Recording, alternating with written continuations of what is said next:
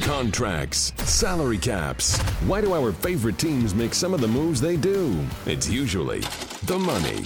It's time for the business of sports with Andrew Brandt.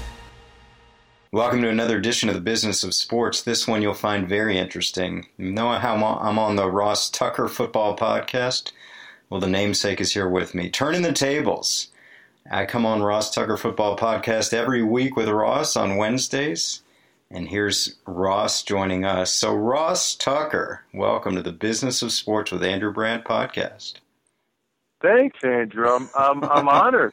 My first time on the Business of Sports. You've had so many great guests. Wasn't it just Dimitroff last week? Yeah. Yeah. I mean, Dimitroff going into the Super Bowl, the GM of the Falcons, who was, I thought, really insightful and thoughtful. And now, uh, now Ross Tucker. I'm really moving up. Yeah, exactly. Next week you'll have the president. Um, we, you know, you're you're you're you're booking good guests after good guests. No, in all sincerity, Andrew, thank you very much for having me. I'm glad to be aboard. And you know what? In the spirit of this uh, turbo tables turned, excuse me, I'm going to do what you do to me uh, in a good way. Just sort of let you have the floor. Here's my question. I'm just going to leave it to you, your reaction to the Super Bowl in terms of what you saw in terms of how much the Patriots and the ever loved Tom Brady, quote unquote, won the game versus how much the Falcons lost the game. I'm going to give you a blank canvas, just as you do with me. So go ahead.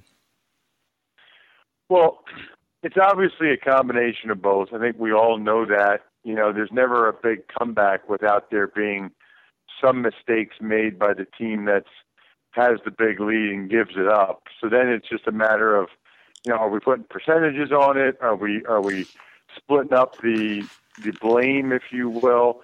Clearly, what the Patriots did was unprecedented, extremely impressive.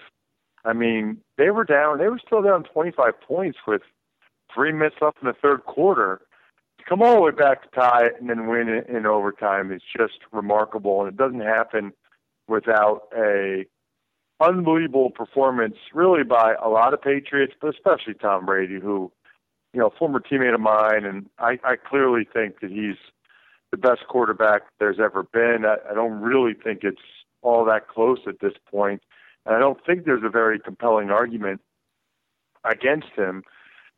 Now, as far as this game is concerned, I think if you're trying to decide whether or not it's more of a comeback or more of a collapse, I think it's more of a comeback. Um, clearly, there were some major miscues by the Falcons. To me, that it started with you know third and one at their own 36 yard line. They're up by 16 points. There's eight minutes left, and I can live with the fact that they threw the ball, but why you're in shotgun in that situation. You don't even have the threat of the run. I really don't understand. And so that to me is a failure in the offensive coordinator Kyle Shanahan, who's now the Niners head coach, right. as well as Devonta Freeman, who missed the block, and then Matt Ryan. I mean, that's pretty much the only thing you can't do in that situation is turn the football over in your own territory yet it's exactly what the Falcons did, which is why it's so maddening for Falcons fans and players, I'm sure. So I put part of the blame there on Freeman, certainly part of the blame on Matt Ryan, but it's a situation that I really don't like the formation or the play call by Kyle Shanahan. And then clearly, Andrew, after you know they got the ball down to the 22 yard line with the remarkable catch by Julio Jones, they ran it on first down. I think people forget that. Right. Lost a yard, which, by the way, that was a decently blocked play. Devin McCourty just flew up from his safety position, you know, ran the alley, as they call it, and made the play. But other than that, it was pretty decently blocked. The decision to throw it, you know, the next couple downs um, is the one that will will haunt them. And and I put uh, some of that on Kyle Shanahan, uh, some of that certainly on Matt Ryan for taking the sack, uh, but a lot of it's on Dan Quinn, the head coach, because he knows Kyle Shanahan's aggressive nature, and it's your job then as the head coach to say, hey, understand the situation here. Let's at least run it again on second down, see what happens, force the Patriots to use a timeout. Then third down, you can figure it out. Obviously, Matt Ryan can't take the sack, and Jake Matthews can't get the hold in the next play. But again, I don't feel like those players should have been put in that situation to make those mistakes. And pretty clearly, I don't think the Patriots come back to win the game if the Falcons don't make those miscues. But like I said, talking about a 25 point comeback, that doesn't happen without some miscues by the opposition. It's not like they totally imploded to the point where they had three turnovers or two interceptions returned for touchdowns. It wasn't that blatant. Yeah, and I guess I focus like you just did, and I probably less focus as I maybe shouldn't have on the uh, the fumble earlier, but the series after Julio Jones makes that miraculous catch, like you said, first and 10 at the 22, I think four minutes and change left. So again, three runs with or without timeouts. With timeouts, I guess you have about three minutes left. Without timeouts, you're probably at two minutes left. And an 11 point lead, assuming Matt Bryant makes a field goal, which he should. Uh, I guess as a player, as someone who knows coaches better than I do, what's going on? I mean, this happens a lot. We can go back to the, the call not to run Marshawn Lynch two years ago. Is this hubris? Is this ego? If you and I know you run the ball three times, you kick a field goal, you effectively won the game. How does that not happen? Well, I, I guess the first thing I would say is I think Kyle Shanahan, one of the reasons why he has the success that he has is because he often tries to, to do what the opponent is not expecting. Okay. So pretty clearly on second down, the Patriots are thinking, here comes a run again. And so I think he thought he could throw the ball and get a pretty easy first down and maybe even score and totally end the game. So I think that's one part of it. If you remember how that drive started, Andrew, before the Julio Jones catch, they had, the Falcons had first down at their own 10 yard line. Right. And I think I, like a lot of people, thought on first down that they would run it. You know, they got an eight point lead. They're trying to protect it, run the ball. Instead, they went with a play action pass. Devonta Freeman was wide open because the Patriots clearly weren't expecting it. Nobody covered him. It was a dropped coverage and they got 40 yards on the play, which is how they even got to midfield in the first place. So, in fairness to Shanahan, a lot of his success is as a result of you know going against what the opposition is thinking, and a lot of times the Patriots do that as well with their game plans from week to week. I just think at some point you have to do an internal cost benefit analysis. All right, what are the potential rewards? What are the potential risks? Is it worth it? And decide what you want to do. Not a lot that they would have won the game. You know, who knows? Maybe Shea McClellin blocks the field goal, or maybe Bryant sure, misses it. Sure. Or maybe, or maybe even they're up by 11, and the Patriots go down, score a touchdown, onside kick, get the get the ball, field goal. But certainly at that point, Dan Quinn and Kyle Shanahan did not do a very good job of understanding the risks and rewards of throwing the ball on second down. And and maybe Andrew, you could make the case that they put too much faith in their MVP quarterback because I'm guessing the last thing they are thinking is going to happen on second down when they're throwing it, much to the Patriots' surprise, the last thing that they're expecting will happen is a sack. And they're expecting something like that going to happen, that Matt Ryan will get rid of the ball, that he won't take a sack in that situation. But their faith was not rewarded. That's obviously exactly what happened. Yeah, it's a really insightful look at the Super Bowl, one of the greatest games ever played. And we'll be back to Ross in a second. First, Ross, a word from Blue Apron. You know, they're the number one fresh ingredient recipe delivery service in the country as Ross knows so well, I'm this health fitness nerd. I think it's great. They are very healthy. They're not all ingredients are equal, and there's high quality ingredients that make a real difference here. It's easy to prepare. It's affordable, less than ten dollars per person per meal. These are sourced from local farms. Check it out. This week's menu, you get your first three meals free, free with free shipping. Go to blueapron.com slash Brandt, my name all caps, B-R-A-N-D-T. You will love, as I do, how good it tastes, how good it feels. You, you're healthy, fresh food at Blue Apron, so don't wait. That's blueapron.com slash Brandt, all caps Brandt. Blue Apron, a better way to cook.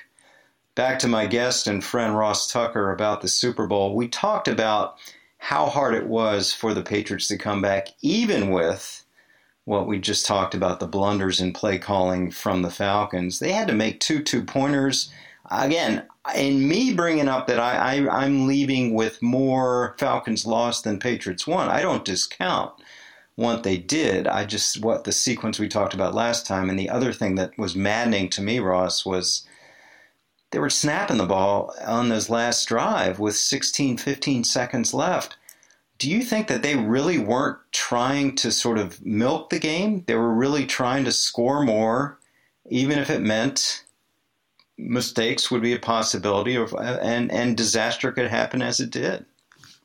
Well, it's good that you got me on for this, Andrew, because I actually did some some some research on why they were snapping it when they were. Yeah. And talked to some folks, and evidently, you know, they were in silent count because they operate, they feel like, very effectively from silent count. Not we can dispute whether or not they really needed to be in silent count, you know, in the Super Bowl neutral site game, but they yeah. were they were in silent count, which means you get up on the ball and you know you have to be ready when the quarterback and center want you to snap it. And so what a lot of people don't understand is when you're an offensive lineman and you're in your stance – that's that's been strikes. So I've been told that the Falcons were snapping it when they were because they didn't want to sit in their stance for another ten seconds and then have no juice or no power. It's almost like Andrew, you're a fitness guy. The lactic acid, especially late in the game, is already built up in your legs, and if you're just in a squat position right. for 15, 20 seconds, then something like that can happen. What I would say is that you really need to be in silent, number one. Number two, even if that's the case, then you break the huddle later. I mean, it's still poor. Yeah. Any way you slice it, it's poor. I'm just telling you why. I'm just telling you why what happened happened. They were in silent count, and the offensive lineman, you know, felt like it was more important to be able to get out of their stance and, and, and block effectively than it was to try to milk another five to seven to ten seconds off the clock. And, and really, uh, Andrew, it's counterintuitive for you and I. Certainly, I, I didn't. I, I, I didn't like it. You want to shorten the game when you have the lead, but I would also say this: if you look at when the Patriots scored to tie it, you know the clock didn't really end up being that much of a factor, actually. Yeah, and, and that brings up sort of this other narrative that's out there, and I want to get your thoughts on this because I hear how the Patriots were on the field the whole game, and the defense of the Falcons was gassed because of that. And again, that sounds nice. It's it's radio talk. It it makes sense. But my my question, maybe I overthink this. But I want your perspective. Is well, isn't the offense tired too? I mean, aren't you talked about lactic acid with these linemen? Aren't they tired too? I just don't get that when a, when a, one side of the ball is on the field for so long, it naturally only affects the other side of the ball. Uh, well, because defense, especially defensive line, is more tiring than offense. Okay. You know, when you are on defense, here's the best way I can describe it. Let's say that you are a guy in the secondary, okay? So you're chasing Amendola or Edelman or Hogan all over the field, right? Right. But then, and so you're running about the same amount that they're running, but you're chasing them. So it's a little bit more tiring not knowing where you're running, you know, when you're running. But, but then somebody catches the ball or someone is running with the ball. So you have to stop and then go chase whoever has the ball. So that's right. part of it, whereas the offensive player doesn't. But defensive line, Andrew, is by far the most tiring position in the sport. It's why they rotate guys in as much as they can to try to keep them fresh. When you are in the run game as a defensive lineman, usually at least two, sometimes three of the defensive linemen have an initial double team. So you are trying to resist 625, 650 pounds of force and hold your ground. That takes a lot out of you. And then rushing the passer is by far the most tiring thing you can do as an NFL player, other than maybe being the gunner on the punt team. Rushing the passer just takes so much out of you because of the force that you have to exert and the nonstop motor. As an offensive lineman, you know, you're kind of shuffling back and forth. You know, you're holding your ground. The defensive linemen have to exert so much energy. I mean, it's it is hard to rush the passer even on back-to-back plays because you are going full throttle for those five to six seconds. Yeah. So uh, that is the logic. That's the reasoning. Interesting. And before I let you go, you mentioned your former teammate, who's obviously uh, the most adored player right now, Tom Brady. I guess my question is sort of legacy. Uh, first of all, I, I, think it's poppycock to talk about him retiring or even thinking about it. Of course, he's playing at the top of his game. But how much do we overemphasize singular players like him? I guess my question is you know, I even brought up on Twitter and got shot shot down by Patriots fans how much his legacy would change if Kyle Shanahan ran the ball, if Darrell Bevell ran the ball. Uh, and then people say, well, what about Manningham and what about Tyree? And it all evens out. I, I guess my only thought is that well, this is not tennis. This is not golf. And everything relies on everything else. So, are we overstating the importance of Brady when we talk about his greatness in these conversations? I don't think so because even if even if you point to specific Super Bowls, you can look at the fact that in 15 years as a quarterback, they've been to 11 conference championship games right. and seven Super Bowls. So even if we're looking at a play here or there in a specific Super Bowl, the sustained excellence over time is what really stands out about him. And then obviously the clutch performances late. And you're right. I mean, if Asante Samuel catches that interception that Eli Manning threw right to him back in 2007, then then Brady and the Patriots have a 19 and 0 season on their resume, which which probably does even more for his legacy if you think about it. So on some level, a play here or there does even out. But I, I thought one of the big takeaways, Andrew, from the game was that Atlanta was more talented, faster, younger, better, but that New England was better at by far the two most important spots, hmm. quarterback and head coach. It just, I mean, you look almost position by position. The Falcons are the better team. The Falcons are the more talented team. But I also feel like with each passing year, the importance of the head coach and the quarterback increases. Doesn't decrease, it increases. And the Patriots have arguably the best ever in both spots, which is why they're able to overcome that deficit and why they're able to have the success they have, despite the fact that their roster was inferior to the Falcons. Yeah, and that segues to the last question, Ross. What about the Falcons?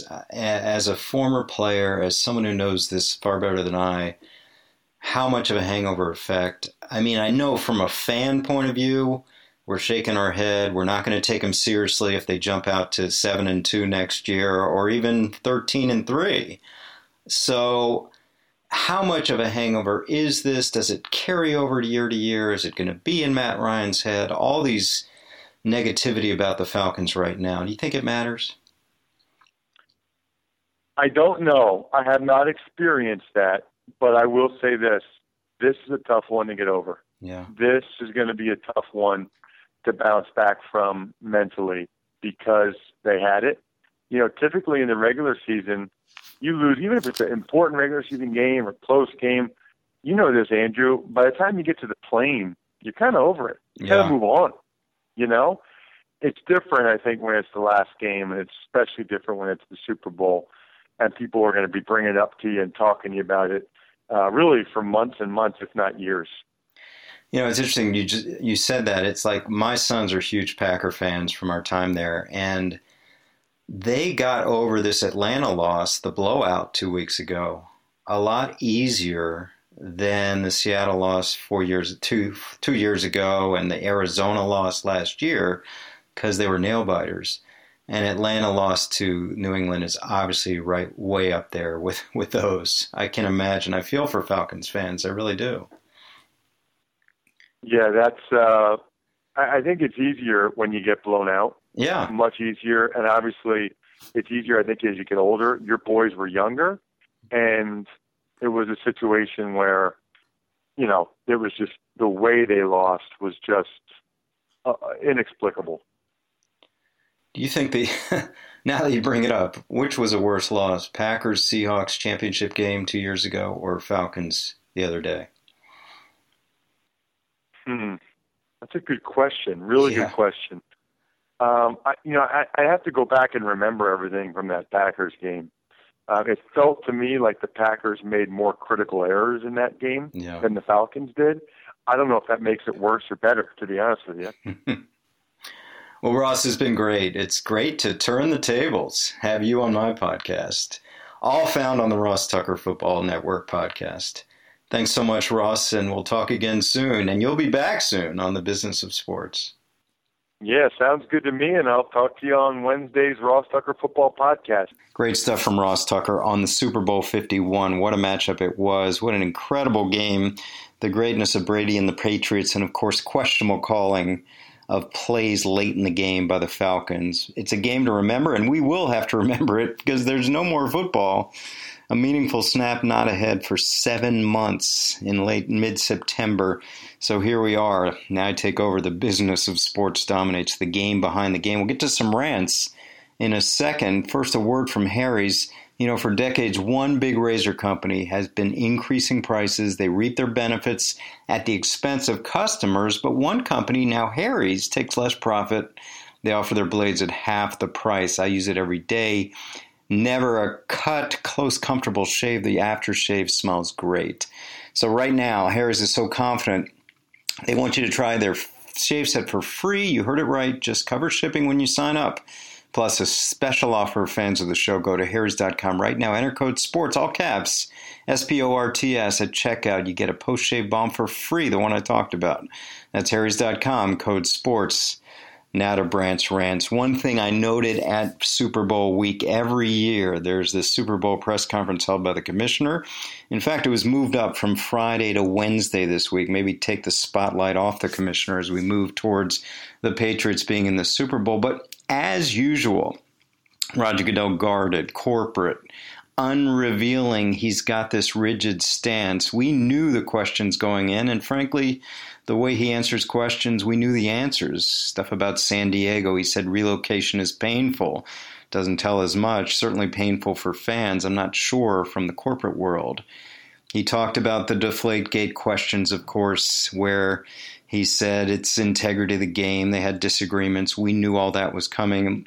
A little bit disingenuous about if he was invited, he'd go to New England. Of course, he could go anytime he wants and knowing the relationship that he still has with the Krafts, I found it odd that he wasn't invited this year, certainly during the playoffs.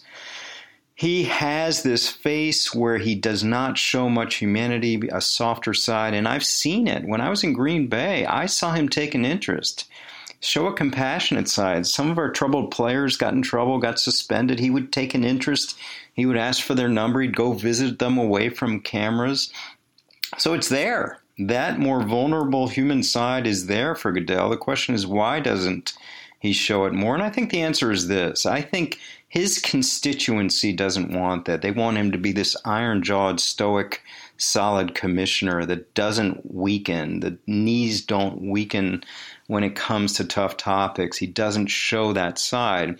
So I think it's his constituency. I think it's owners, who, of course, he takes the bullets so they don't have to. I think it's sponsors, they're premium product buyers that want him standing in the face of any issues that come his way. And of course, network partners as well. They want this iron jawed, tough commissioner that doesn't bow down, that doesn't even show a more emotional side. I just think that's it. Because I do see a softer side to him. I've seen it in the past, it's in him, but he doesn't show it. He's the corporate commissioner. That certainly came through last week. in the Super Bowl press conference. Another issue big last week the Las Vegas Raiders mm, may be suffering a bit of a hiccup in getting to that point. Here's what's happening the financing for the Raiders comes from four sources, or has come from four sources so far.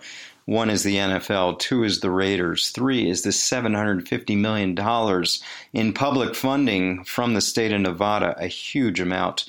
But the fourth source of funding was $650 million from casino mogul, casino magnate Sheldon Adelson. Well, the news is Adelson's out. He's dropping out. Not sure what his beef was, either with the Raiders or the NFL or whatever it is.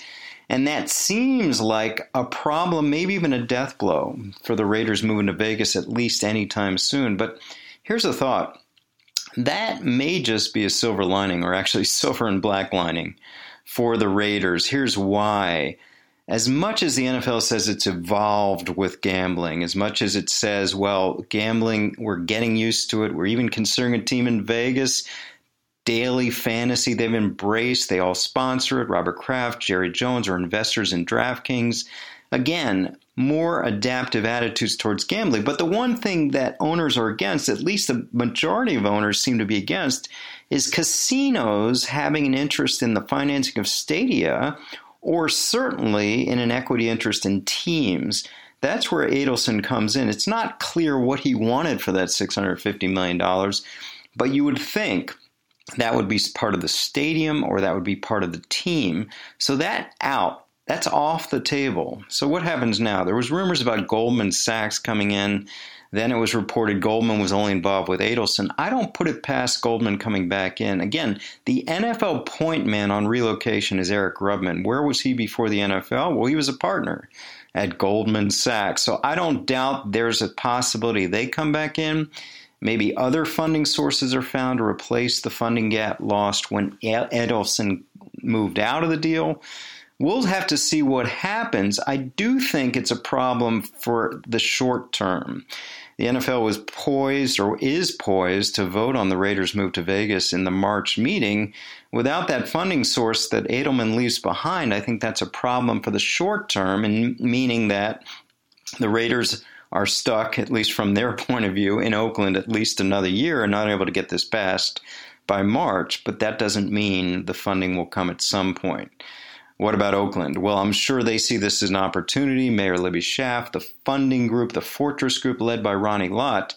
But I've been told and still am being told their funding presentations to the NFL owners have been underwhelming. Uh, they've not convinced NFL ownership that there is a good deal to be made in Oakland. And certainly Mark Davis has felt that way. So, where are we with the Vegas or Oakland Raiders? I guess best guess they're the Oakland Raiders considering what's happening in Vegas for now. But I'm not convinced we don't find another funding source to make that deal happen. The NFL owners are staring $750 million of public funding in their face. They're going to want that to remain. They're going to want to do a deal in Vegas and find that other funding source to replace Adelson, who, as I said, may be a silver lining that he's out of the deal so they don't have to wrestle with the idea of a casino magnate being part of either the stadium or even an equity in the team. Another note I wanted to mention is uh, while the Falcons are preparing for this game, their signature player for so long, Michael Vick, he retired, and I know it didn't get a lot of press. He hasn't played for a year. Of course, it seems like a natural that he's retired. But what a presence he was for that team. He was adored around Atlanta. He was someone whose exhilarating play was just uh, so electric, so dynamic, and I saw it firsthand, especially in a playoff game in Green Bay, where he ran around our team at Lambeau Field, where we never lost playoff games. That stadium was as quiet as I've ever heard. As snow fell that night in January, we lost that playoff game, and it was all Vick. Vick was a sensation. The jaws of Lambeau Field collectively were on the floor when he did that. The other way I saw Michael Vick when I left the Packers, I did some consulting work for the Philadelphia Eagles, and during that time, in 2009, we signed Michael Vick, someone Andy Reid really wanted to sign, coming off an 18 month jail term at Leavenworth Prison. And we did sign him, and it was just the, the, the memory I have, not so much the contract, the actual signing, but when he walked in that locker room. Now, keep in mind, he's the third string quarterback. Behind at that time Donovan McNabb and Kevin Kolb didn't expect much, if anything, from him coming in. But there was a buzz around the Eagles locker room, around that facility, a palpable buzz.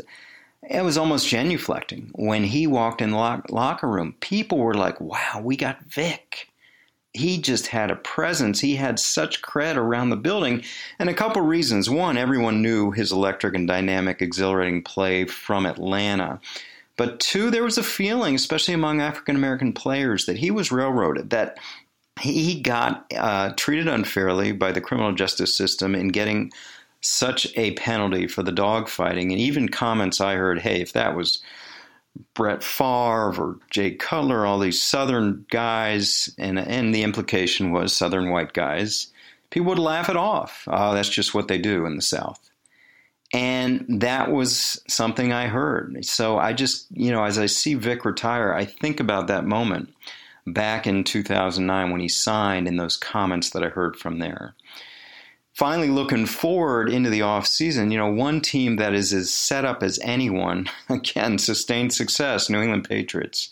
Their cash commitments 67 million right now. Now I know they have Hightower and others as free agents, but wow. 67 million in cash commitments for 2017, the lowest of the 32 teams in the NFL. Number 32, Tom Brady scheduled to make one. That's right, $1 million next year. Only four players over $5 million, including Gronk, including Amendola. We'll see what happens with that. Solder and McCourty. It really is something I've noted this before. The Patriots don't pay anyone top of market. Maybe Gronk, but certainly not Brady. We've talked many times about Brady taking undervalued deals, and they just continue to make it happen. Belichick operating as GM and coach is able to make that happen. It's just an incredible sustained success without financial commitments that other teams have with players. So kudos to the Patriots for their success, for winning another Super Bowl, for Tom Brady. It was all good for the Patriots, even with the inadequacies of the of the Falcons. Speaking of which, finally Kyle Shanahan is introduced as 49ers coach you just wonder how many of those questions in his press conference are going to be about the Falcons and the play calling in the end of the game versus the 49ers. But we're on to the next. You've been listening to the business of sports. You had Ross Tucker and I talking Super Bowl and then some Brandt's rants as we look ahead. It's going to be a busy off season. I'll have it stay with me all here on the business of sports with Andrew Brandt. You can listen on iTunes, Stitcher, rosstucker.com, wherever you get your podcasts. Follow me on Twitter at Andrew Brandt. We'll be back next week with another edition of the Business of Sports with Andrew Brandt. Thanks for listening to the Business of Sports with Andrew Brandt. Make sure to subscribe to this podcast so you never miss an episode. You can also get additional insider insight by listening to the Ross Tucker Football Podcast, Fantasy Feast, Even Money, and College Draft Podcast, all at rosstucker.com or wherever podcasts are found.